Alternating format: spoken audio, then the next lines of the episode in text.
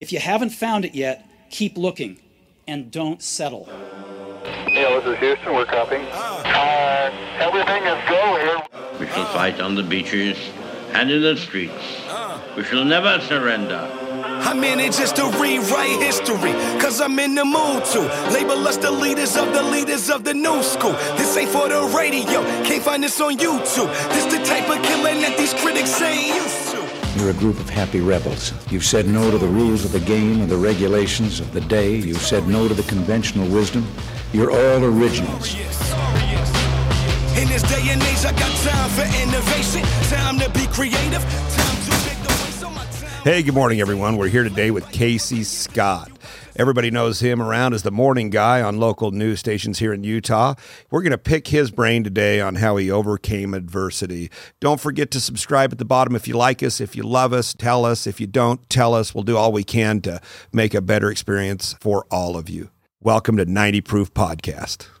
So, right now, everybody, this is Casey Scott. We don't know each other very well, other than for the last two years we've been going to the gym. Yeah, I see you walking around, moving weight from side to side, and you know, really not taking it serious. yeah. But the first time we actually had a conversation, uh, you came up and we were just kind of just talking, and you mentioned something about my shirt, and I said I like a free shirt. Yeah. The next day you showed up and you had free shirts for me. I had free shirts. That's Yeah. right. Well, my concern was is like I know this guy. He's a firefighter because you're always clean shaven. You're right. And I'm like, where did I? I think I might have taught ACLS. I'm like, which department do you work for? Because I I couldn't put it together. Like you have that familiar face, of course, from Uh-huh. your past, but then you'd wear a Lehi fire shirt all the time. I'm like, well, if he works at Lehi, why is he living in Ogden? So it was kind of really messing with my brain. And truth be told, I'm just a fan of a free shirt. And uh, in a previous lifetime, I did a I was a reporter for a local TV station, Yeah. and everywhere I went, people always gave me free shirts. And so um, I was just a big fan of the free shirt.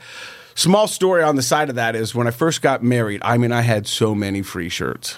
And one time I went to work and I came back and I look at this homeless guy going through this dumpster and he's pulling out all these t-shirts from the dumpster and he's making a piles of t-shirts he wants and t-shirts he doesn't want and all of a sudden i stopped i go wait those are my shirts and my ex, my ex-wife at the time had cleaned out my closet so i went over to him and i was like hey what's going on he goes well, i'm just picking the shirts i want and i go hey look man if you're going to take any of my shirts you're taking all of my shirts i'm not going to have a shirt that a homeless guy doesn't up. want Yeah, yeah, no yeah. come on man you got to take them all just for me man please They're picking through. There's even stuff you, that the homeless people didn't want. yeah i was like man that's not good that's great. that's not good No, that's my my shirts. My wife was going through our closet the other day because they have a tendency to just never get cleaned out, at least on the man side. Right. Right. She's like, "Do you realize you had this shirt when I met you?" And we've been together twenty years. And I'm like, "I still wear it." Like, Yeah. it's a T-shirt. It's a good T-shirt. Guys don't throw away t-shirts. no, no, they're, they're hard to come by. Well, I think because there's uh, memories that are associated with those shirts. You know what I mean? And, and you go, hey man, this was this is back when my hair was really long and cool, or this is when I was touching. skinnier, or you know what I mean? It just it evokes a certain Right. feeling, and and I I, I, just, I I'm a hoarder. I really am. I'm Yeah. a hoarder. So what's this podcast about? What are we talking so about? So right now, this is going to be a, a little bit different. I don't do any scripting ever because I, I think it takes some of the feeling out of it, at Mm-hmm. least for my my sense. And it doesn't seem like you do. I've been watching some of your stuff, podcast rec- or it's uh, Project Recovery, and it's been really interesting. You have a great story, and on our side, we're doing one. It's right, Project Recovery. That's correct, right? Yeah, yep. So uh, for a second, you looked questioning. no, I'm like, no, Whoa, no. did I say it wrong? I'm just into it. So you are very into it, and it's extremely good. Every week, I've been listening to him more and more frequently, trying to just get to know you really more on that side. And then I've really found myself engaged. And I, fortunately, have never had really an addiction when it comes to substance. Other addictions, I never many other problems, right? But never had a substance hurdle. Like I, I have it here. We have alcohol on the table, and it's not because it's about alcohol. It's my 13 year old daughter said, uh, you know what? Alcohol, uh, when you're drunk, drunk words are sober thoughts. And she goes, if you could get people to talk like they were drunk, this is my 13 year old. I'm like, how do you know this stuff? She goes, no, that's what I heard. And I says, well, you know what? That really makes sense. And I want to get to deep conversation, deep enough to where people loosen up slightly. Mm-hmm. And uh, that's that's the idea behind it.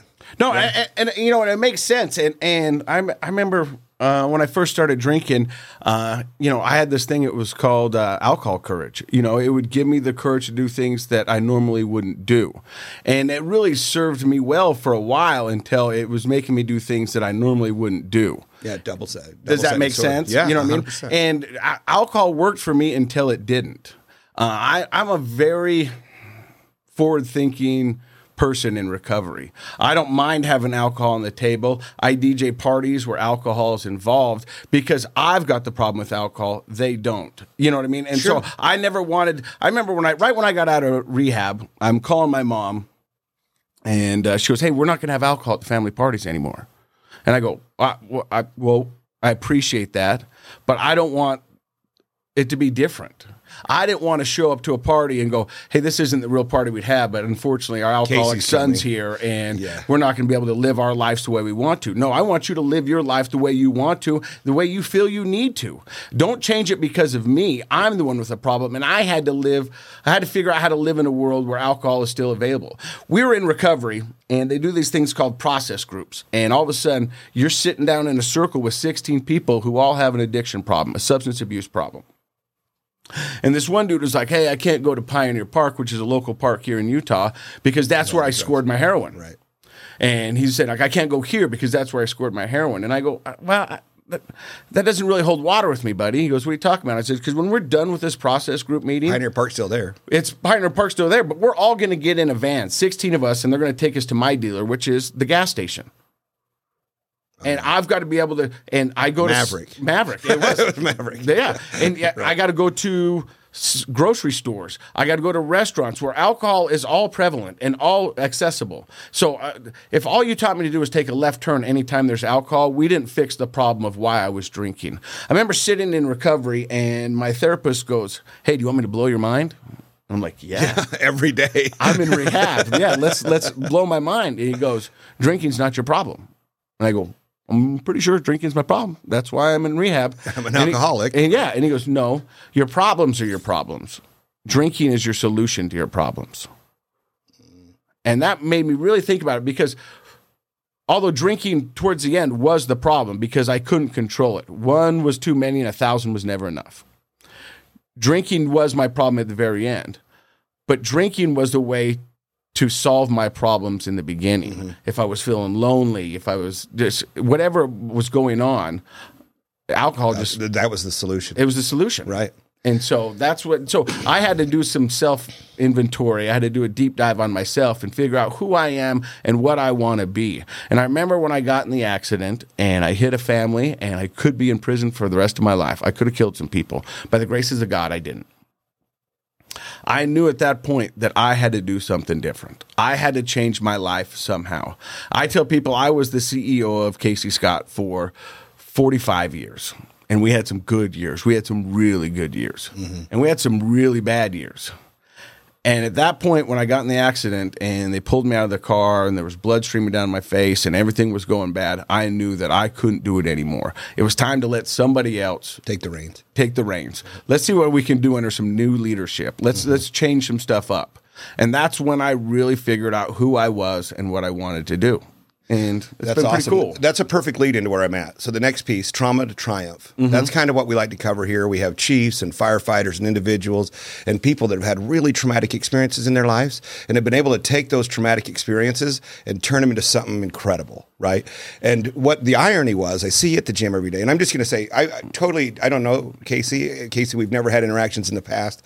Casey was at the gym every day. Mm-hmm. Like he's in there in the morning, and this is a dumb competitive thing. And I'm just going to be honest with you, um, as dumb as this sounds. You get in the morning, like, damn it, he beat me here again. Because I mean, here's a fire dude in my head, uh-huh. right? Because you got your fire shirts on. I'm like, oh gosh, what time's he getting here? Right. So I'm like, get in here, and then I'll see, okay, how long is he going on the treadmill? I got to go five minutes longer. So you were like this checkpoint right? Like this fire dude over here, you in my mm-hmm. head, and me had to sit there and start battling, right? And then as I've watched, and you don't, you're really persistent and you're really scheduled and you're pretty disciplined, mm-hmm. just like me. Not quite, right? I try really hard to be good at it, um, but you know I have a lot of excuses every day why I don't make it. In the meantime, you you've been a, I've been able to watch from the side, and you just have this ability, a unique ability to light up a room out of nowhere which is odd. Not very many people can do that. Well, I- appreciate that, and and, and my whole life it, it it it's been a gift. It really has, and and I really enjoy making people laugh and having a good time. And I figure we're all there. We might as well at least have a good time. And so I listen to music and I smile. gym, though. I know, right? I'm like, dude, how is he so happy? Why is he happy here? because you you want to know why I'm happy? Because I've lost it all. Yeah. I've lost it all. Yeah. You know what I mean? And I know what it takes to get to where I'm at. And I go, look, I'm not going to take it for granted anymore. I'm not going to do it because I lived a pretty charmed life up until that point where I got in the accident. Five seconds, huh? Everything just seemed to work out for Casey. Everything came up Casey. And one point it didn't. And I remember sitting there going, this is it.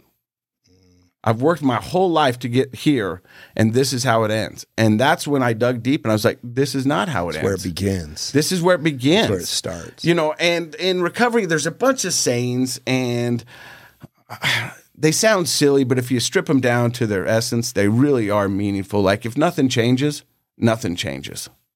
It's true. You know, Fact. and but that's the thing is that I kept doing the same thing over and over again, expecting different outcomes. Like I would, you know, and that was with my drinking. I was like, but I never stopped drinking, and I always thought that it would get better. I can be a better drinker tomorrow. I would, or I would, do, I would do something stupid. I go, okay, well, I learned from that. I'm not going to do that again. Won't be drinking vodka tomorrow. We're going with bourbon, or yeah, vice or, versa. Mm. or whatever it was. But I never changed anything. And so the one that really struck home to me was make your mess your message. And my mess was this accident. And at one point, my daughter's a, a junior at uh, a high school. She's walking around, and my mugshots on everybody's phones. And three years before that, my daughter was way cool because her dad was the guy who was on TV, and he was the guy that got concert tickets. He was the guy that could take them anywhere they wanted to go. If he wanted to figure out how to do it, I could make it happen. I could just make it happen. And then after that accident, I was the plague. Nobody wanted to talk to me. Everyone was making fun of me, and rightfully so. And I deserved everything that I got. I really did. That's big. I mean, honestly, just to own it to that level. I mean, I but because I did. that's big. I mean, Sure I, you did. I, I, I could have killed somebody. I could have taken someone's life. I could have seen my and daughter. I've seen it a lot. Yeah, you, you first I've seen it a responders. You, Yep. you, you've seen it. So I remember sad, I was speaking at this uh, recovery conference, and this lady was sitting in the back, and she kept looking at me, and I kept looking at her, and I was like, I, "You look familiar." And I kept doing my speech, and then afterwards, she goes, "I just want to talk to you," and I go, "Yeah," and she goes, "You don't remember me?" And I go, I, "I'm sorry, I don't." She goes, I was the first responder that pulled you out of the car. And you broke my heart Oh wow. because I watched you for 15 years on TV. You got me out of dark places. You made me feel happy. You showed me there was good out there. And when I opened the door and saw that it was you, you broke my heart. Wow, that's deep, right? When people get there, Oh, they're yeah. heroes. They're Yeah. they're their light, and then they see that you know what? She saw that I was human. I was she just going to say that sometimes it's unfair. Yeah. because even light has dark. Yeah. and even humans have problems, right? But Every she human. goes, to see you up here talking about the benefits of recovery and changing your life and owning your mistake. I am so proud of you. "Oh yeah, And we sat there and hugged and cried. well, yeah, you're pretty." She's the only one on the planet that Yeah. has that connection with you. Yeah, and it was it was crazy because I would sit in these 12-step meetings and people would get up and they'd be like I wouldn't wish this disease upon my worst enemy. But I wouldn't change the fact that I got it for anything. And I still don't know if I'm at that point yet, but it makes sense. People always go back and go, "Hey, if you could do it different, would you?" And I always say, "Yeah." I, if, Well, of course, I don't want to hurt anybody. if I didn't want to hurt anybody. But I don't know if I would be here today if things didn't happen the way they happened. right. I don't know if I thought I would still be able to get away with it, if I was smarter than disease or whatever. So So something else would have taken you. something else would have taken me. Yeah. And so I lost my brother-in-law last summer. Uh, he quit drinking. He was straight for a while. He had he'd been clean, and he got he went right back to the bottle, tipped over, hit his head in the kitchen. So he ended up passing away right there. So pretty bad deal there in Ogden. I lost my cousin the year before, out of nowhere. Started drinking half a gallon of bourbon a day. Ended up going into MODS, which is multi-organ dysfunction syndrome, and uh, went to the hospital 160 pounds. This was three summers ago, I guess, and uh, he left 300 pounds because he, they'd given him so much fluid trying to turn it on. But just uh, and it came out of nowhere. I mean, this this alcoholic bite just got him. so that's why I started the podcast because I was in uh, so I did 45 days inpatient treatment where I lived in a rehab. Okay. And I recommend anybody who can get 45 days in a rehab without an addiction take it because it's amazing. Because Even without an addiction, uh, I, I'm saying without an addiction, just for a life problem. just for life problems. To go in there and talk to a therapist figure out who you are. Life is so fast paced this, this was the first time in my life that at 45 i wasn't worried about my kids. I mean i was worried about them but that wasn't my goal because there was nothing i could do. I was in there just to figure out who i am and what i want and who i want to be. And so i was talking to a therapist. We were doing process groups and all this other stuff. But i was sitting in this group and the real face of addiction isn't what you see on Law and Order or Pioneer Park, although that's really the face of addiction. It's I was in there with first responders from up in Logan. I was there with moms up on the East Bench in Salt Lake City. I was there guys that were bankers, Bishops, Relief Society presidents. That was the real face of addiction, but nobody talks about it until you're inducted into this fraternity that nobody wants to be a member of. And then all of a sudden you're in this fraternity and people are like, oh, yeah, we can help you out. I was like, well, why aren't we having this conversation out in the open? Why aren't we having this in the public? So that's why I was like, I'm just going to own this. That's the only way I can do this. I could have went and got a job selling cars, selling homes, doing something, and, and, and kind of just disappeared and still had a wonderful life. But I didn't want to do that. Well, that's not you. That's not me. No, you you capitalize way better on this, and I don't even mean that in the capital sense. I mean to benefit the world. That's what you've done. So I was like, I'm just going to do it. I'm going to own this. I'm going to let everybody go along with the ride with me. Mm-hmm. And let's do this. And let's show people that recovery is possible. I've had some good days, I've had some bad days, but as of today, coming up on September 3rd, it'll be three years without any alcohol. wow. And I never thought that was possible. I never thought a week would be possible. really, you Yeah. get to that point. Yeah. You're like, I can't get even tomorrow, let Uh-uh. alone a week. A week's No. crazy. No. So I want to add something. You're in the you're in uh, rehab with you said first responders and church goers and all that. And here's the sad part with first responders. Like I did my career here as paramedic and fire, and then there's EMTs here. There's a lot of good people. And we get a, we get we go into the churches. And you have heroin overdoses in the stalls, and here they are, Finance Relief Society president. Here it is, the bishop, and I, these are real calls. No, I know. right here in, in I know. I- County, I- right? they reach out to me all the time. and you're like, wait a second, we just this is the bishop, and you got a heroin, right? Shooting up heroin. Well, and we the progression's deep, and you get to the point where you get really angry with these people as a as a first responder at times.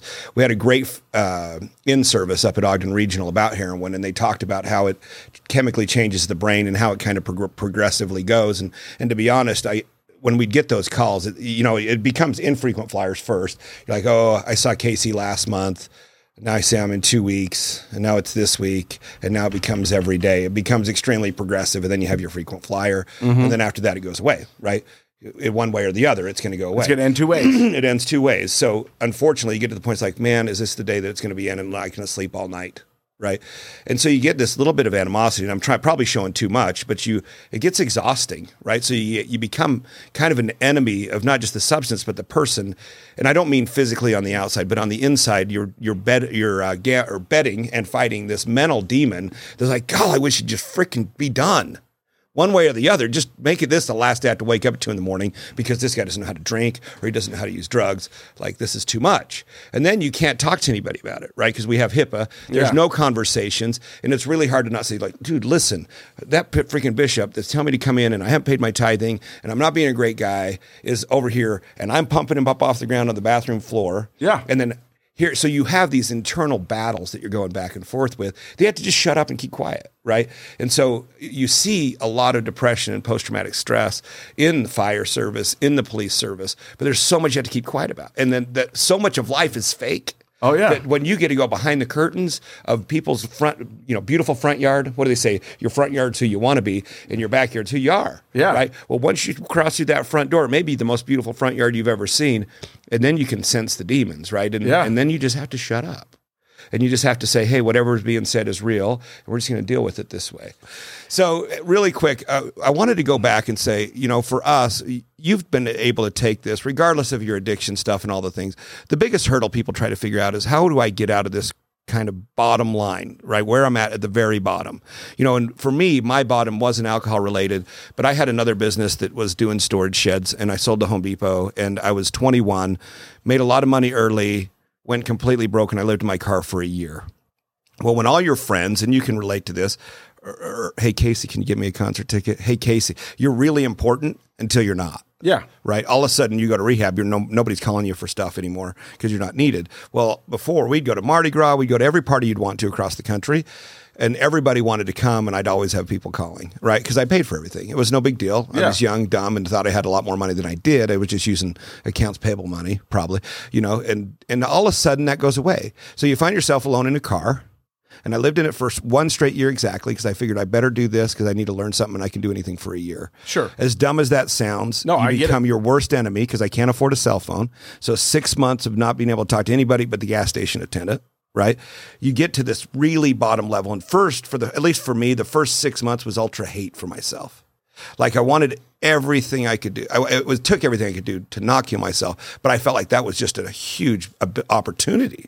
Like I just need to end this whole bullcrap deal. Like and, and that was the constant in my head. Like just be done. No one's even going to know. Here you are in the middle of a car in Rock Springs, Wyoming. No one's going to give two shits if you do it. And and then it was like at the six month marker, it was almost like a light switch. I became my own best friend. Like I enjoyed the heck out of my own company. I didn't mind singing along on the, you know, to the radio, having a good time. I started hauling trailers for the RV manufacturers all over the country with my pickup. And uh, it was a weird dynamic shift, right? And at that point, I thought, you know what? Now I can get out of my car. so I, but I didn't. I stayed six more months after feeling like I wasn't as big of a loser as I thought. That you know what? I did take a chance, and you know what? I did lose, and that's okay. Losing is the best way to recognize winning, right? You have to hit bottom to know that you're winning at all. Otherwise, if you're going to pull a Britney Spears and always win, then when you do fall, it's really bad. And it sounds like you've always won for a long time. Yeah. And at 45, you tip over. Yeah. Right. And now you're this fall is huge. So out here with my my young leaders that I, I work with, I'm like, look, look for failure every day. You'll Try learn more from your failures than you will your success. Yeah, every day. day. Yeah. find them every day. So Oh, if yeah. you find a failure and you can fail, then and fall, the fall's way smaller because you did it today and you did it yesterday and you did it the day before. But if you're going to just win every day and not look for losses, and here you are a year or two later. Guess what that fall looks like? Oh. That's a bitty, a pretty big cliff, right? And then you're at the bottom and you don't know if you can recover. My dad said it's only stupid if you do it twice. That's true too. If you do it twice, you can't get mad at the first time, but the second time, But I mean, but everybody messes up, and I and I think that's what it is. And you know, for me, um, I had a choice, and for the first six months, I was mad at myself, like you living in your car. I can't believe that I did this. I can't believe that I put myself in this situation. I'm smarter than this. I should know better. I was raised better, and all this other stuff. And then you, you what you do is you forgive yourself because that's the important thing. Because everybody makes mistakes. What was the switch that helped you forgive yourself? Like, what was that magic button, or even not magic? Maybe there was that. What was your dynamic trans trans? I guess. What am I looking for? I- you know, Transition. you know, so in recovery, everybody talks about a rock bottom, and everyone's rock bottom looks different. You losing all that money could have been your rock bottom. Me losing a couple jobs on TV because of drinking could have been my rock bottom, and it should have been a rock bottom, but it wasn't deep enough for me. And so it was the accident that all of a sudden went, wait a minute, I am completely out of control. I'm not only harming myself, I'm putting other people at risk. Uh, I'm got three beautiful children. Uh, I've lost an ex-wife because of this, and this is not how my story ends. And although I did do those things, I've got to own them. I've got to own them. I can't mm-hmm. act like they didn't happen because if I act like they didn't happen, I'm doomed to repeat them. and you didn't learn. I didn't learn. Right. So I've got to sit in my shit. And that's the hardest thing to do for a man is to sit in there and go, you know what? You deserve this. Take it and it will go away. But you need to feel this pain. You need to feel this burn. So you don't want to do it again. I think that's a great way to put it. Actually, you have to sit in your own shit for a while. You do. We don't want to. Like when we mess up, we're like, "Oh shoot, I got to get out of here. It's going to clean up the mess." Oh yeah, But- as a parent, as anybody, you- you're always looking for someone else to deflect that to and go, "Hey, this wasn't my fault." Mm-hmm. But the reality was, in my life, I was the one constant. And so I couldn't blame it on my ex-wife. I couldn't blame it on the church. I couldn't blame it on my work for doing all this stuff. And all those were contributing factors, sure. Mm-hmm. But I was the constant. The only thing I can deal with is the information is how to deal with it. You give it to me and how I react. Yeah. So I, I've got to go, you know what? I was the one constant and I'm not perfect and everything doesn't come up, Casey. And you're going to have to dig deep and this is going to suck. Trust me, I didn't want to go to the gym every morning, but I knew I had to because I needed to get back in a routine. I needed to do something physically for myself. I needed to get myself out of the negative headspace that I was in. And that seemed to work for me. I like going to the gym because it's the time I, on the 30 minutes I do on the treadmill, I get up in my head and I sort out the day. I go, okay, what are we going to do? And then I get out there and I do something physical with my body that makes me feel good and makes me feel alive. I tell my kids every day, I go, do something that scares you. They go, why? I go, so you know you're alive. you know you're alive. so you know you're alive. Don't go through just being a safe Eddie. You Yeah, know what I take mean? a risk. Take a risk. Take you've a got risk. you've got to do it. And not everyone's going to succeed. But I'd, I'd rather try than not. right? So I'll tell you my dynamic when I when I almost did it. Like I I, I told the story earlier in a different podcast, but I end up on a mountain with a 44 mag in my mouth, and this strange guy, a friend of mine, but uh, again, it was one of my friends' friends, the guy that was always better than you, Yeah. that you just couldn't be better than. Yeah. And so as a person, even through junior high and high school, I'm like. Ugh, I don't like this guy. I guess we're gonna hang out with him, but he always makes me feel lesser. And so to have that guy find me not just one day, but the next day when I went to the lake bottom to do the same thing, and the same guy at two in the morning finds me from the top of Dead Man's Curve up in Bountiful, That's crazy. and then down to the lake, and then I got in the truck, and then Kid Rock's "God Knows Only God Knows Why" song Love comes it. on. Yeah. right, love it. That so I was on antidepressants at the time, threw it all out, and it was right then. That was my light switch. I'm like, it's not my time. There's no way that this dude that I don't like, that has every ability to hold this weight over my head uh, internally for me, Yeah. is the one that finds me two days in a row, and then that song comes on. As as unique and weird as that may sound, I'm like, hey, that's not. That's my switch. So when I say, what was your transitional phase? What was was your sitting on the asphalt by the car, going, that's it. No, so I, I, I talk about it on my podcast. Um, I was handcuffed to a gurney in a hospital with two police officers at the front door.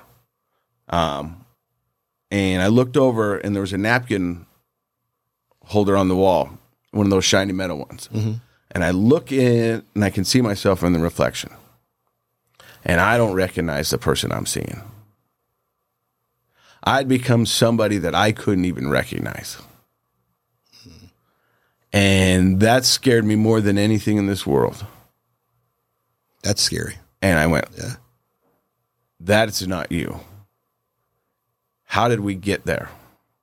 But more importantly, how do we get away from there? So I did whatever was asked of me. When I went into recovery, I so a lot of people go into recovery and they go, I'm here for 30 days. And then I'll be out. I'm out. And I was there for 45, and my therapist on the 40th day goes, How come you haven't asked how long you're going to be here? I said, Because I figured you guys would tell me when I'm done. I didn't want to come in here with a preconceived notion of how long I was going to spend and what uh, boxes I needed to check. Whatever you guys told me to do, I was going to do. Because once again, I was the CEO of my company, and this is where we ended up. So let's let somebody else run it for a bit. So how do you find the humility to be able to admit that to yourself and be okay with the persona that you have? I mean, now looking back, of course I've seen it on TV for years, but I just making those dots, right? I, when I finally figured it out. But that's a persona that we feel like, and again, this is all internalized, right? We feel like we owe communities or other people something. Right. At the end of the day, they have this felicity of who who we really are. Yeah. Right. And then we have this piece that who we really are. So how do you become a, or find peace at becoming who we really are and not really giving two shits what the other people think of who you are? Um, because that's hard. my decision was made for me because I ostracized myself from the community.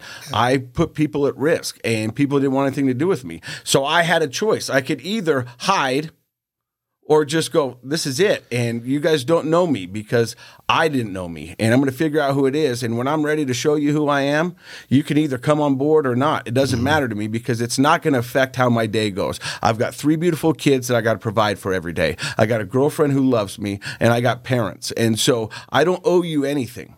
No, you don't. I don't. I don't owe you anything. I think you're and if I want to make you laugh, I'm going to make you laugh. But I don't. I. I don't owe you anything. Yeah. I, I and, and that sounds shitty and selfish. No, it's not. But I don't. I don't. Owe, I don't owe you anything. I think you're discrediting yourself a little in the sense where you said the choice was made for me. It's not. It's not ever made for you. You had to do it. Yeah. You had to take that choice. It's yours. But there's a lot of people who, you know, like, I mean, I, I'll, I'll look at the, the tabloids and, and see people falling from grace. And you look at some of the, Rob Lowe is in recovery and he had a scandal and he decided he didn't want to be a, an alcoholic, a sex addict anymore. So he changed his life. You got Robert Downey Jr., who, you know, was in prison and now is Look at him. Yeah. The top of the line. And so, and I think he started doing it for himself. And that's what I decided to do. When I was on TV and I did everything, I did everything for a laugh. I did everything to make you laugh and have a good time because that's what I thought my job was. And it was part of my job. But I sacrificed relationships in my life for Your own you. mental health. and my own mental health for mm. people who I didn't even know. I would go out of my way to make you happy and I would hurt the people closest to me because I thought that's what I was supposed to do. Because I was supposed to make you happy. My mm. job's not to make you happy. If I can make you happy, that's great. But my job's not to make you happy. Right. And that's when I, I, I figured that out. I was like, no, uh, my job's not to make anybody happy. My job's to make, Make me you happy first. and provide for my kids and my family. And if everybody else gets to have fun along the way, great.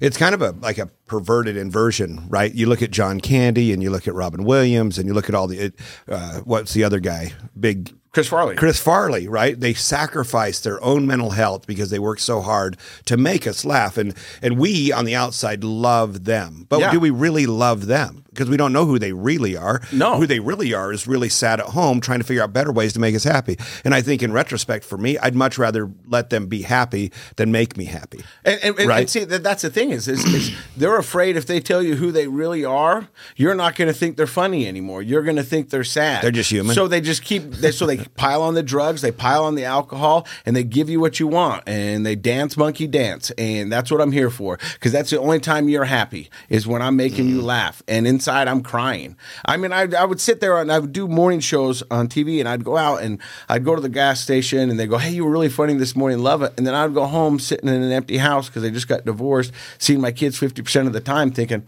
"I don't feel funny, I don't feel happy." Right. And then I would go to bed and I'd wake up in the morning and my boss would be like, well, make sure you're funny. Okay.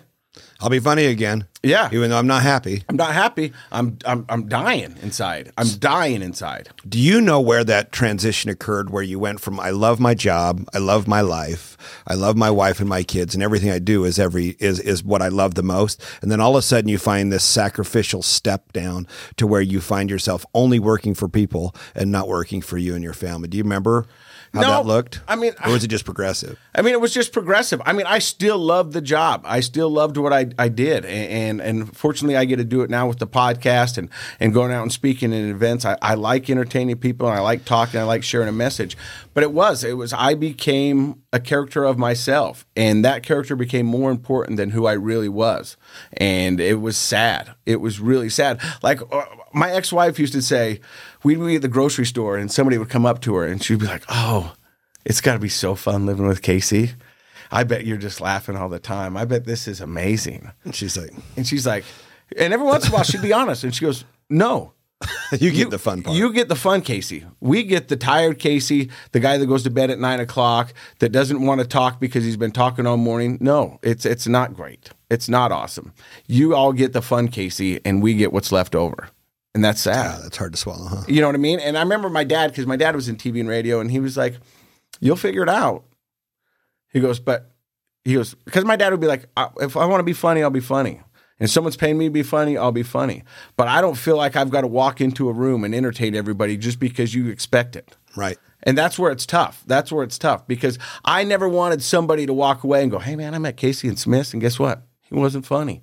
He didn't even make me laugh." yeah, you're like, And I want to go. I was that. just shopping for Pop Tarts, man. Yeah, I wasn't here to make you laugh. I Yeah, just you know what I mean? Pop tarts and milk. I was getting Pop Tarts and tampons. You Yeah, know what I mean? I, I don't, I, I don't, you know. and that's hard enough to choose anyway. yeah, which you know which what I mean? size is it Yeah, today? it's like I don't, I don't know. Is it a mini? I don't know what's going on. I, But those were the worst days. Oh, Let's be honest. I'm Yeah. like, Shannon, do I really have to do Yeah. this? Come so on. so that's the thing is, and, and and I try to figure it out. But through this podcast, I've realized that everybody is human, and unfortunately, we live in a society now with social media where everybody puts their best foot forward all the time, and it's like if you're not doing something spectacular, then you're not doing something. But the best moments are really in the mundane, and you know what I mean. And it's when you're sitting on the couch and I'm I'm hang- watching my. Hugging my daughter, watching Eating some TV, popcorn. eating some popcorn. You know what I mean, and just laughing. You know, that's. I mean, it's it, it's it's it's amazing. There's no memories in our phone. no. You know, I mean, yeah, there is Facebook memories, but how do you build memories there? Yeah. It's just impossible. It's one pixel deep. Yeah. There's no depth. You have a lot of pixels wide, whatever, right? But you have nothing in it. Well, I mean, it's And like we this search for podcast. it. It's this podcast right here. You've got three cameras focusing on us right now. But if you took a whole picture, you would see a guy back there with headphones on, trying to figure out if this is going good. You've got stuff. you know what I mean? Yeah, light sounds everywhere. Yeah, it's it's, Yeah. it's the big picture, and we get so focused on just what's in front of us that we miss life. And I think that's really what this second chance has given me is life. It's given me a chance at life and really living and being authentic and being in the moment. I tell a story on the podcast. My son was turning two. And we're having a big party at the house. You know, we had alligators come, turtles, Oh, and all yeah, this stuff, party. and tarantulas, and all this stuff. And right before the party started, I go, I got to go to the store, honey. And she was, okay, I got to get some stuff for the party. And I came back and I had two cases of beer. for a two year old party. That's exactly what my ex-wife says. She goes, "What's that for?" I go, "It's for the party." She goes, "Your son's too. He doesn't drink anymore. Who's Or, yeah? Who's the party for?" And I was checking all the boxes, but I wasn't there. I wasn't enjoying the moment. I wasn't being authentic. I wasn't being present. And that's what recovery's really given me is being present and experiencing these conversations and authentic conversations and genuine friendships and stuff that that mean the world to me. When I was in recovery, there was guys going, "Hey, I got to get all new friends." Because all my friends I used to drink with or use Just with learn how to have them different. and I didn't have to get new friends. None of my friends have ever since I've been sober three years now. I've never said, "Hey, you want a beer?" Because they know it's They not won't good put for you me. there. They Yeah. won't. They won't do it.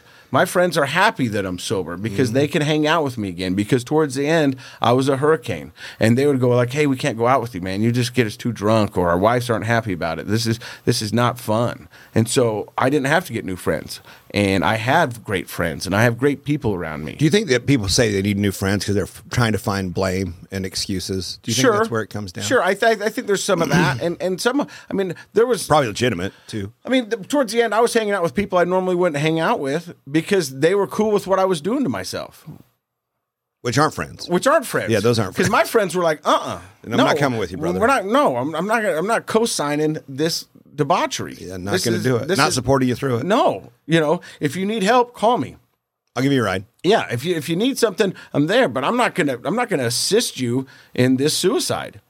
Isn't that crazy how we then at that point I'm sure you're frustrated with your friends because they don't want to go out with you. Yeah. Like are they, you're not even my friend, you dickheads. right? Yeah. And I felt that same way. You're like, well, who is this person? Then you look back and like, man, they just didn't want to walk down that path and they they just didn't know how to say no to me. I'm a grown man. Yeah. They can't hold me back, Uh-uh. but they can just not support me. Yeah. Right.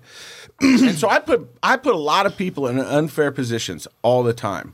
You know, where I'd either have you co-sign with me or come along for the ride Or and- drive me. or drive me. You know what I mean? And because and they were just trying to do the best they could, but they were enabling me. I had a lot of people that were enabling me. Yeah. And I, I mean, it was just it's it's it's not good. But now I, I I wake up in the morning, I go to the gym, and I've got the same twenty four hours that everybody else does, and I just try to make it the best I can. Yeah, that's all you can do. Got I got a question for you. So we pay for our guys here. Uh, we pay for rehab. If any of them have alcohol problems or drug problems Yeah. or any issue, you're not going to lose your job over that here. We don't fire you for that, as long as you're honest with us. Right? You just need to talk to me. We've had to we've had to let one person go that wasn't forthright. Like we ended up catching it in a heroin deal, and Yeah. and I said, just need to tell me. I, I, we'll put you in rehab. We'll pay for the 45 days or 30 days. I think they were 30. I says, we're happy to do this for you. Well, I'm, I want to do it. Like Yeah. that'd be the best thing for our company and all of our employees. We have a good uh, profit sharing program. We give 10% of our profits back to the employees. And then we do votes and say, hey, we, you know, Casey needs help. Uh, this program is going to cost us $15,000, $18,000. Um, it'll be it'll come out right out of net profits. Is everybody okay with a contribution into this? And they always are. I mean, they're not going to say no. Let's be Yeah. honest, right? And and I'm an advocate for it all the way. So I guess when I'm asking you, what is it that an employer can do in the right way to make sure that we don't demean that? Obviously, that person has to be in the right space to be able to accept help. But what what would you encourage? Is this is this smart to just keep those employees working? No, to the, the- protect the, them the and study keep them says insured. That it is. Okay. That it, it, it's better to retain your employees to get them better mentally, physically, and emotionally because you've already trained them. They know their job and they're they're a part of the family.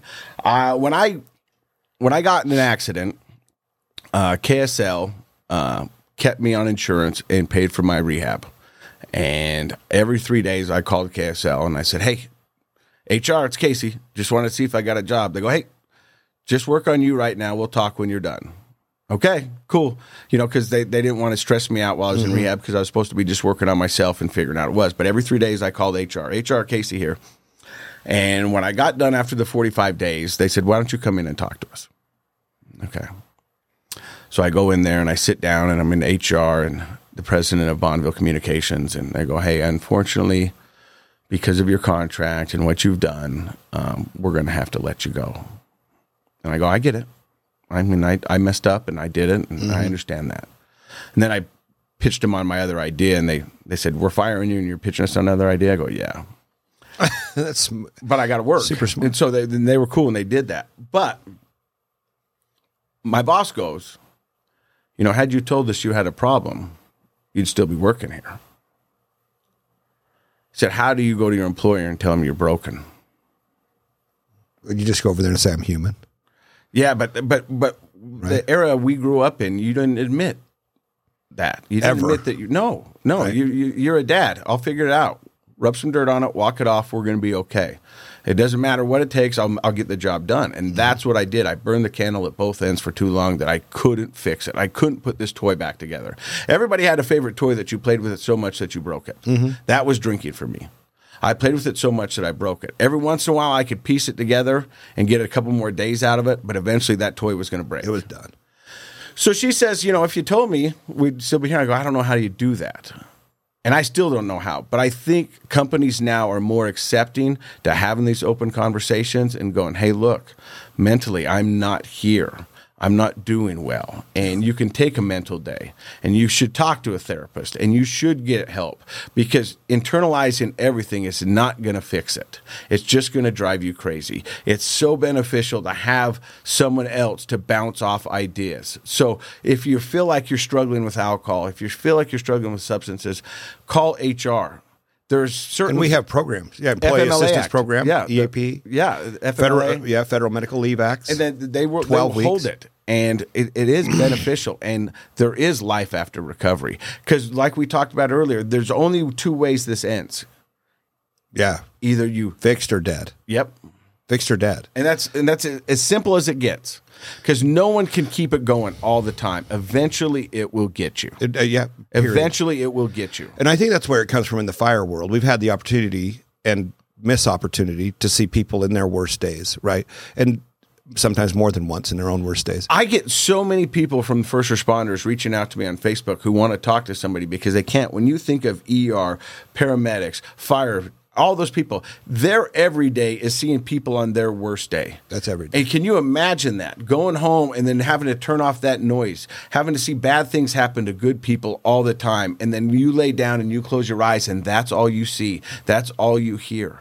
That's got to be tough, man. And for 16 bucks an hour, yes. right? I mean, let's let's be frank. And not that the money matters, but they're not doing it because of the money is the point. The No. point is that they're sacrificing their own mental health to make sure that your worst day is his best day that you could possibly have. Yes. Right? To be able to deliver what you can.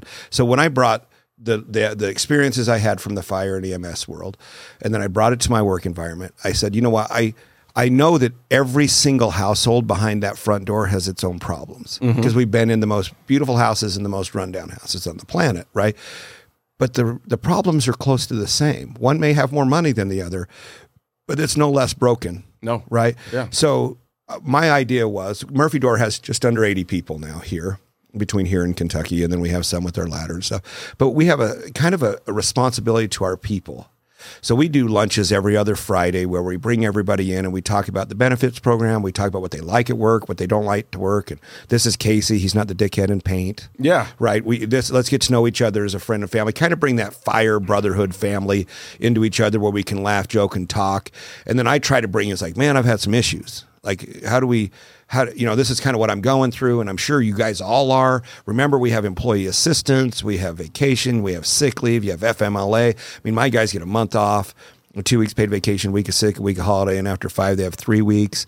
Then they have health insurance, dental vision, uh, 401k, tuition reimbursement. I give them whole packages as best I can because I don't want to be responsible or not have been given, excuse me, what is the word I'm looking for? I, I want to make sure I've given you all the tools for success. Yeah. Right. So people that work for Murphy Door or Murphy Ladder cannot say they haven't had the opportunity to go to college. We will pay 100% of college.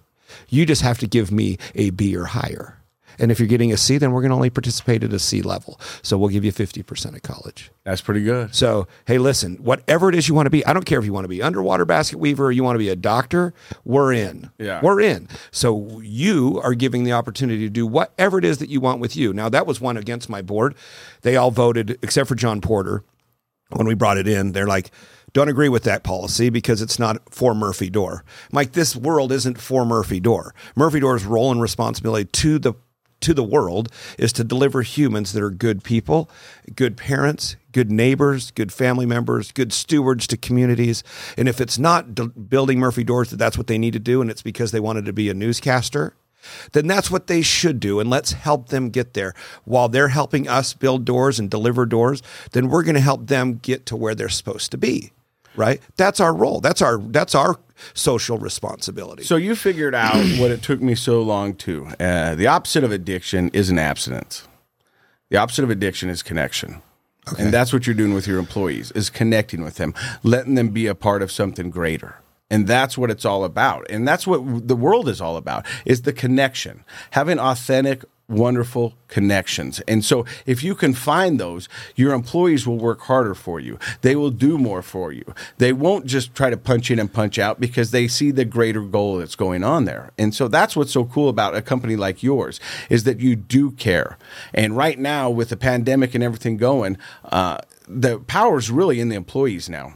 It, 100%. It, it really 100% is. For, for, for the longest time growing up, it was you were lucky to work here. You're lucky to work here.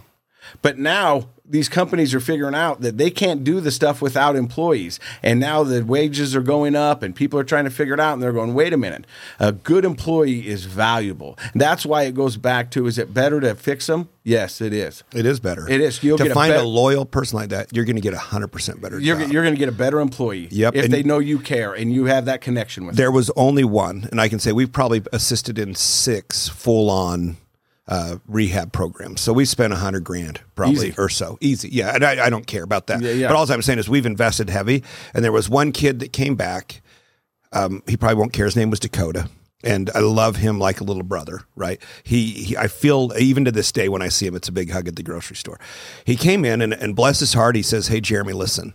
He goes, "I, I don't think Murphy Door is the best for me. The guy that I'm working with is kind of the one that kind of pushes it and and I'm not trying to run him out and he's not guilty of it but he just makes me think negative with the music he listens to and and the stuff that's there it just happens to spin me in there he goes I know you dumped all this money and I promise you'll pay me back or I'll pay you back for these rehab things but I go whoa whoa whoa that is never a payback deal.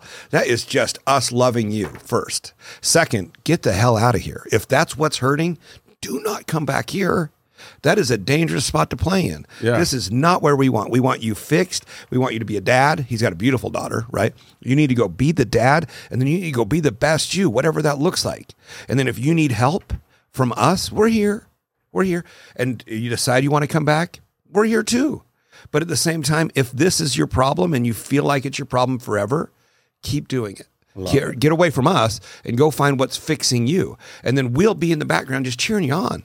That's what we need from you, right? That's what the world needs Right. right now is more of that. You know what I mean? Is empathy, love, understanding, and compassion. If you can find those things, the world is going to be a better place. But right now, it's divisive, it's ugly, and it's just there's so many bad things going on right Isn't now. it sad? It's a perfect storm for substance abuse and mental health. Uh, the guy I do the podcast with is Dr. Matt Woolley. He's a clinical psychologist. I really like him. He's a good guy. Yeah, he's a good talker, Very too. smart. But that's he goes. That's the next ep- uh, pandemic is mental health because people have been isolated. I think it's here. Oh, it is. It's it, here. It, it is. I mean, and I, Right. I, I speak at recovery centers all over the state, and um, it's it's not good, and they're full.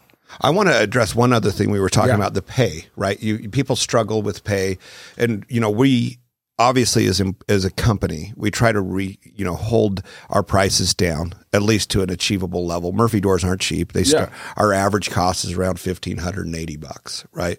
Well, you have lumber that goes up, you have metal that goes up, you have insurance that goes up, rent goes up, everything's going up across the board. Freight, Mm-hmm. like a container for us, has gone from three grand to fifteen grand on the ladder side. Yeah. that's not a little If bit. It's get 'em in. twenty eight dollars Yeah. a ladder. Yeah. right. Because we're bringing them in from China. We're trying our best to get them domesticated. I am an advocate for made in America, but America isn't a huge fan of manufacturing. Yeah. let's just be honest. Like we fought it with Romney's office and Herbert's office.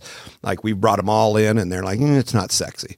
Like, of course it's not sexy. It's a ladder. But all I'm trying to do is bring American jobs here. We have a hundred Chinese people over there that I'd love to have Americans doing. Mm-hmm. Right? That'd be great. Well, we're not really in big in support of that. But let's go to the employee side. So our employees, you know, let's say 2019, a packager here would make 1250 an hour. Right? They're coming in, taking hardware, putting it in a box, and then putting the Amazon logos and moving it down the path. And now that same play player pays sixteen fifty ish, right? And and the thing is, is I got as an employer, it got stuck in this kind of negative mindset of like, well, I can't go up higher. That's crazy. Twelve fifty to put stuff in a box, and then now they want thirteen or fourteen, and then all of a sudden, In-N-Out Burgers paying fourteen fifty. Maverik's eighteen. 18 yeah right so how do you what do you do so the only thing i had don blom he's the vice president of sorts capital or he was I, i'm not sure if he's still in that role but that big capital firm out in provo and he says jeremy let me ask you a question he says so if you have call it 30 people on the floor here in salt lake or ogden and you had to raise each person $4 an hour right and i said okay i go that's $120 an hour don he goes, okay. He goes, times that by eight. I'm like, okay, 960. Right. He goes, so now you have 30 people going from 12 to $16 an hour. He says, are they going anywhere at the time? Right. And I said, oh, but I'm sure not. He goes, okay. So let's say you just leave it where you're at. Where are they going? I go, well, they're all gone. He goes, okay. So one door, not even one door, one door will pay for all your guys' raise. So let me ask you the next step. If we went to $20 an hour, would people be leaving or coming? Coming. Coming because everybody else is paying 16. So now not only are your benefits in a place that are better than everybody else, but your uh, your pay is better than anyone else. Now you are the desired place to work instead of the place that people want to leave. And it's that easy of a transition. So do you think if you're paying $20 an hour, you can expect and I don't want to say the word demand, but you can explain to people, look, we need two days, we need two extra doors a day to make sure that we pay everybody's extra money that we went from 12 to 20. Right? Yeah. Do you think they'd understand that? And he goes, I guarantee you they'd understand it because you could turn around and say, I need eight extra doors a day and you'll get it. Yeah. You'll get it. Yeah. So it was a weird dynamic shift. I'm like, wait a second. He goes, It's listen. perspective. It's perspective. He goes, your equipment costs you this much, and you're tripping over $120. Let's say if it's not just an hour, let's say it's a whole day because it's a dollar or two dollars an hour per person. You're freaking out over $120 an hour. You're like, you're deadlocked, and I was. I'm not. I'm not moving. I'm like, Yeah. well, then all your guys are gone. But that's what I told you. The, the, power dynamic has changed. completely shifted. You know what I mean? And you get a good employee. I remember when I was on TV and I was going down in the Silicon Slopes, and that's when they were booming. And I was talking to this young man, and I go, "Why did you pick this job?" He goes, "Well, because they let me come in my pajamas and they got a free food." And I was like, "That." That's your deciding factor, and I thought he would talk about you know benefits or holidays The or company's whatever. plan. Yeah, you know what I mean. It was like I believe in what they're doing. He's like, no, I come in my jammies and they got free food. I was like, huh. And so I talked to the guy who was running. He goes, that's what these kids want. So that's what we're going to give them. So they because they got the power because we need them. Yeah. And programmers are different. Let's let's Yeah, oh, yeah, yeah, yeah, We yeah. have one sitting right in here. Yeah, no, yeah. he'd be thrilled in this. So, but it, it, it's crazy, and so I, you know, There, there's that saying, everything you need to know in life you learned in kindergarten. And it's really true. Be a good person. Just be nice to each other. Just, just be nice. So, I mean, I know we're, we're running tight on time here in a second. I just, I wanted to just say, for me, I, I want to find answers for people on that are in the bottom, right? Because I've been there, you've been there, and I mean different bottoms. Right? Yeah. we're looking up different canyons Yeah, yeah. completely, and uh, nowhere near comparative. And I don't think that's the goal. I think the end of the day is that we just want to let people understand it doesn't matter who you're looking at; they've been in the bottom or they're there right now. Yeah. right. So be nice to the guy in front of you. One, but and for two, make sure you're lifting up the guy behind you mm-hmm. where you can, but don't feel like you're alone right? And otherwise, you end up further. So, I, I the the concept here would be where is it that we can find an open line of communication and share and make sure that we feel confident and comfortable in reaching out and say, "Hey, Casey, dude, uh, do you have two seconds? I can tell you my negatives and my bad things. What was it? What is it that would, if you were in retrospect, of course, hindsight's always twenty twenty." But what makes it easier for us to to tap on someone's shoulder and reach out to those You know uh, that that's tough because I mean that's what we fight every day. Uh, you know, in recovery they say, "Love the addict, hate the disease." Uh, and sometimes that gets really blurry because an addict is going to do things that he normally wouldn't do to feed that addiction. Once the addict brain takes over, it's no longer Casey making decisions. It's that part of the brain that goes, I need this. I need this or I'm going to die. And that's what it truly feels like. There was be times when I was drinking, it's like, if I don't get three shots in me right now, I'm not going to get out of bed. I'm not going to be able to go down and make my kids breakfast. And that is sad and scary, but it's true. And so you've got to figure it out. But I get people that reach out to me all the time on Facebook and Instagram saying, Hey, will you talk to my son? Will you talk to my husband? Will you talk to my oh, wife? yeah. And I go, Yeah, but there's only one thing. Do they want to talk to me? If they want to talk to me, then I'll spend all day long talking to them. And there's no magic shift to help people want to talk, is No, there? no, no, there's not. But people want me to talk to them for them, and they're not ready to hear the message. They don't want to hear it right now.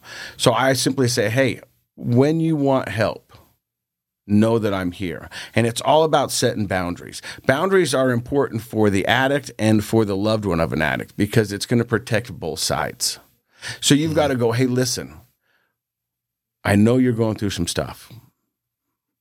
And when you're ready, I am here for you.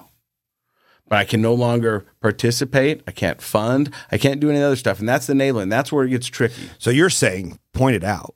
Yeah. I think that's important. Like, Yeah. hey Casey, Hey, look, you're I'm- going through some shit. I- yeah, I mean, when I I can see it. When I got sober, people came up to me and goes, "Yeah, I smelled alcohol on you," and I thought I was getting away with it. I mean, I did. I thought, man, I'm good.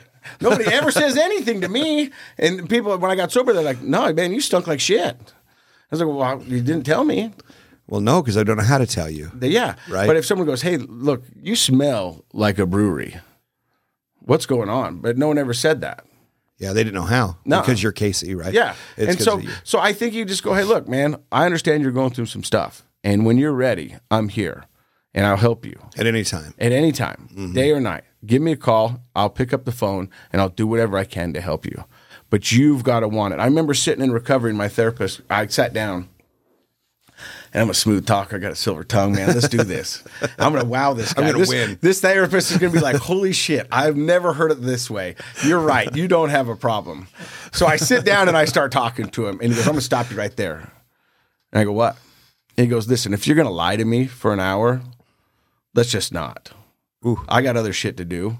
You're in here for an hour regardless, but I don't want you to lie to me for an hour. So I'll sit over here and do this. But when you want to get real, we can talk and we can do this.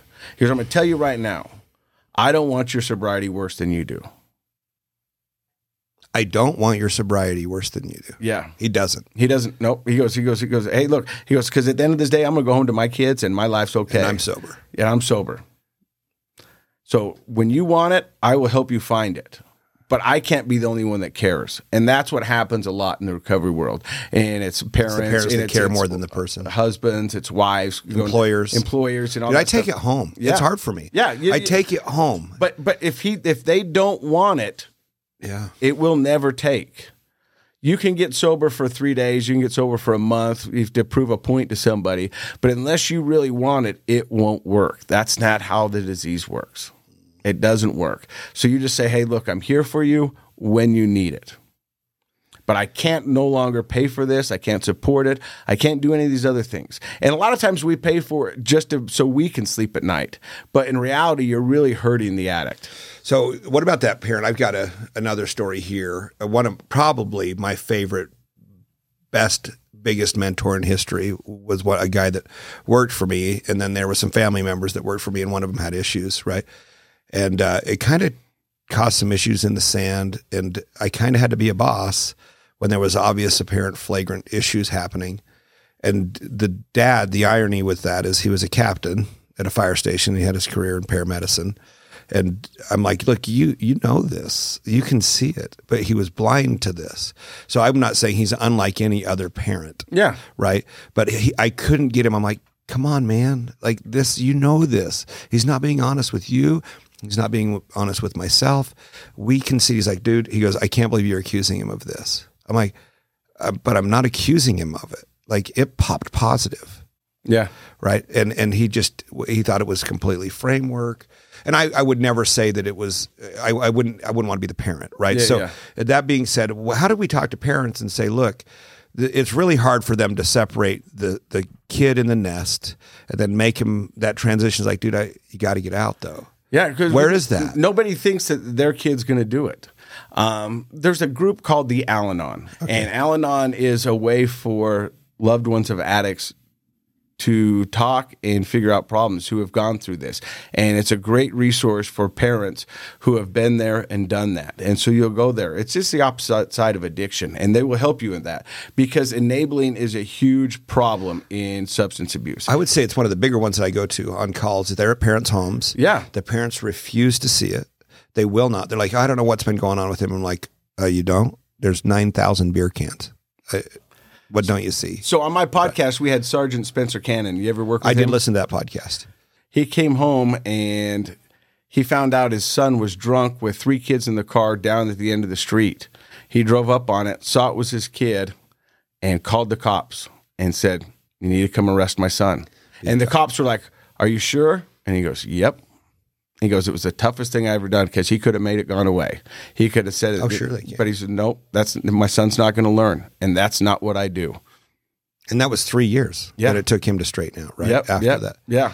That was a good one. That was yeah, so there's so I you you know I don't as as a dad I mean I want to make sure everything's good for my kids, but are we doing it to a detriment to themselves? Yes. And I think yeah, the answer is yes, for sure. Yeah, Going is. on these calls and the ones that I've seen, and I would say you you know the degradation. I'm married. I live with my wife.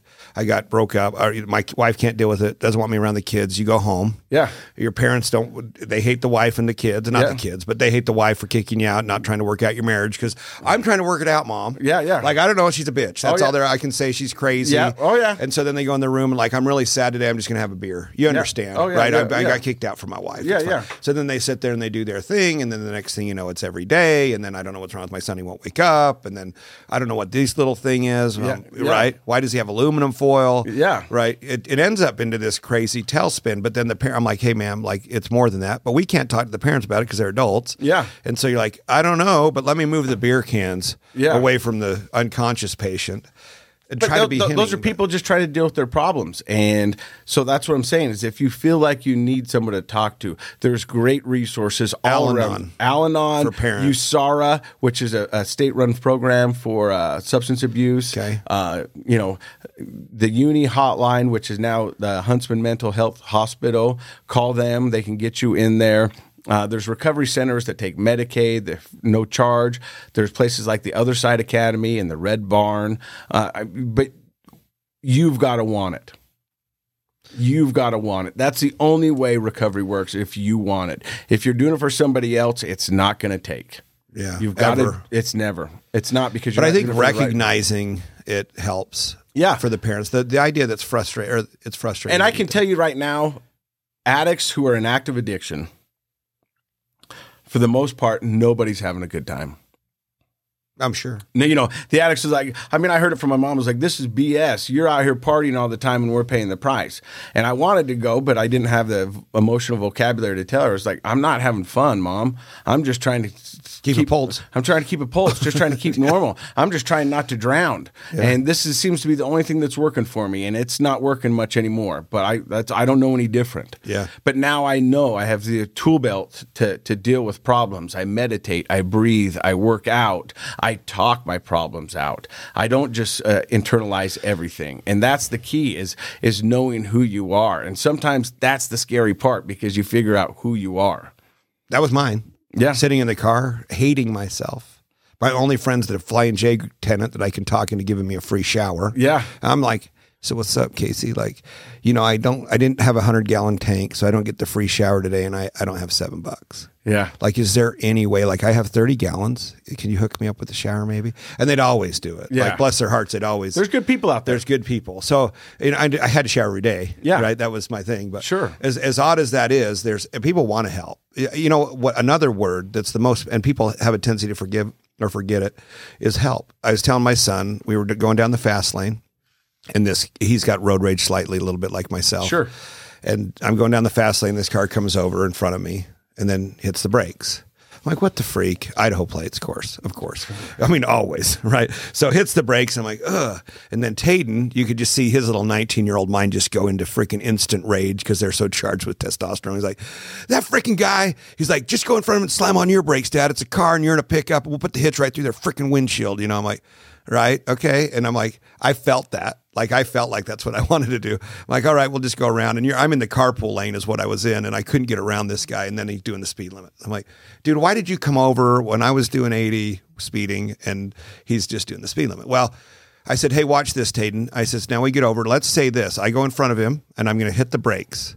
And then now that guy's going to get raged. Yeah. And then I- he's going to come in front of me, and then we're going to be becoming this little ping pong rage mess Vicious cycle. right? And so then we go off and then we're going to fight, right? So let's take this exit. And I just tried to play this out. We're going to take this exit and I'm going to get out of my car.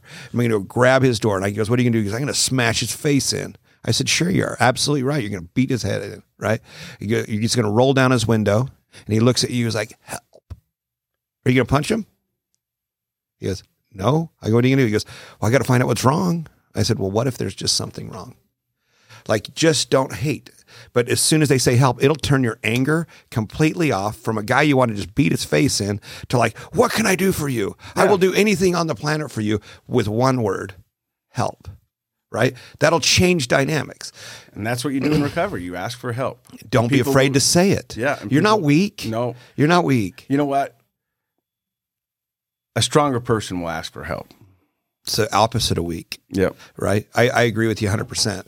When you get older, like, and I think, what? how old are you? I'm 47. 47. So we're the same. August 9th is my birthday. January 30th. January 30th. So you're going to be old here in a little bit. So, 48. yeah, 40.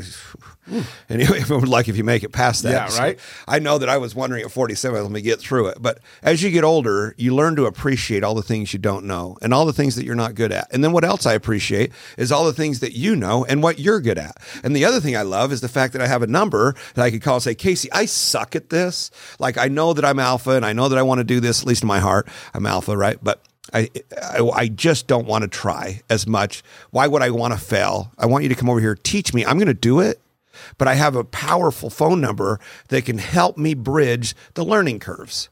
Like we can become better faster if we use the leverage of people, mm-hmm. right? And and and I don't mean use in a negative connotation. I mean that in an absolute beneficial connotation. Because if somebody calls and says, "Help me," dude, that's what I did for my whole life. Yeah. I'm on my way. Two, three in the morning. If it's for work, if it's for family, if it's for sleep, if it's for shoes, I don't care. What what can I do? Mow your lawn? Yeah. I'll do it.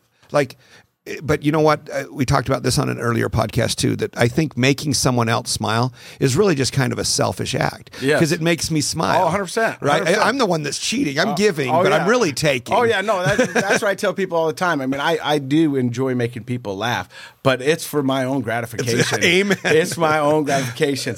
I'll leave you with this. My buddy uh, Rob Eastman, he's a great guy. You might know him. He was he went to Bountiful. Okay. uh, Eastman family. Yes, I know all ones. in Yeah, yeah, yeah. And he's got this philosophy that he would rather be a warrior in a garden than a gardener in a war. So he wants to be prepared for everything, and so he just wants to make sure that you know what's coming down. That's crazy, huh? And, yeah, you know what I mean. That's I like that saying. yeah. So it's better to be a, a, a warrior in a, garden, than a gardener than a gardener in in a war. Yeah, hundred percent. And so we just need to talk. We need to educate. We need to communicate. And we need to love and we need to appreciate Yep. and we need to understand and we need to respect, regardless if it's the homeless guy missing shoes, man. Yep. It could be you next week, right? Just that fast. Very well. And so don't don't take for granted those people that are struggling and and don't be afraid to ask for help for the people that think they're too strong for help. No one's too strong for help. Nope. We all need it. And I I mean I just I'm thankful that you were you took the time here Oh, I and, love and it. come to visit. I'll come anytime you want. I love it, I, and honestly, with all due respect, I, I love to see how how positive you've been able to change your life, but everyone else that you interact with at the gym Oh, counts you. on their smiles that you bring every Oh, day. thank you very So truly, even though you may not know, and this, I was doing my gauges of like, where's he? You were gone for a couple days. I'm like, where's Where's Casey? Is he okay? Because he never misses. I took seven girls to Mexico. Oh, that's why. There I drove go. seven girls to Mexico. You drove to Mexico. Yeah. Whoa, glutton for punishment. Yeah, I was like, "Whoa, that'll test your sobriety." I thought they're going to test me at the border. They're going, "What are you doing, trafficking?" I go, "No, it's a senior trip." yeah, there you go. Yeah. Well, I, I appreciate all you do, and and uh, keep. I'll make sure I keep keep keep you in check, and you can keep me in check. Make sure I'm checking into the gym. I know you got a few things to get rid of Let's here, do it, but brother. Casey, I really appreciate your time today, and uh, look forward to many more days. All right, I love Thank you, you brother. again. Love Mean you it. right back, my man. Thank you, everybody, for tuning in to 90 Proof Wisdom Podcast. Hopefully, there was a takeaway for you. If you like what we're doing or even our efforts, tell your friends about it. Let us know what, what we could do better. Again, thank you for listening to 90 Proof Wisdom Podcast. Don't forget to smash that subscribe button.